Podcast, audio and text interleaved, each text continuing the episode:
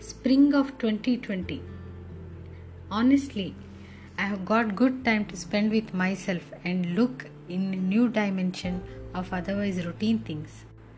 My daily walk on the terrace became more interesting and involving. I started watching things around me trees, birds, stars, and pests inquisitively. Trees shedding leaves and twigs and preparing for the spring bloom. Everything was switching to summer smoothly. Looks like nature has made up a formula. Maybe for a new beginning, we need to shed off all the dead and unwanted material. Not a easy task.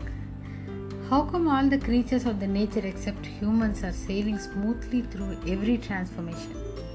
After a lot of analysis, I found out that we humans, being intellectuals, are doing a lot of waste management. Instead of deleting all the negative, dead, and unnecessary items from our memory, we are making a compost of the same in our close pals mind and waiting for something nice solution to come up. And we are holding the other person's compost happily.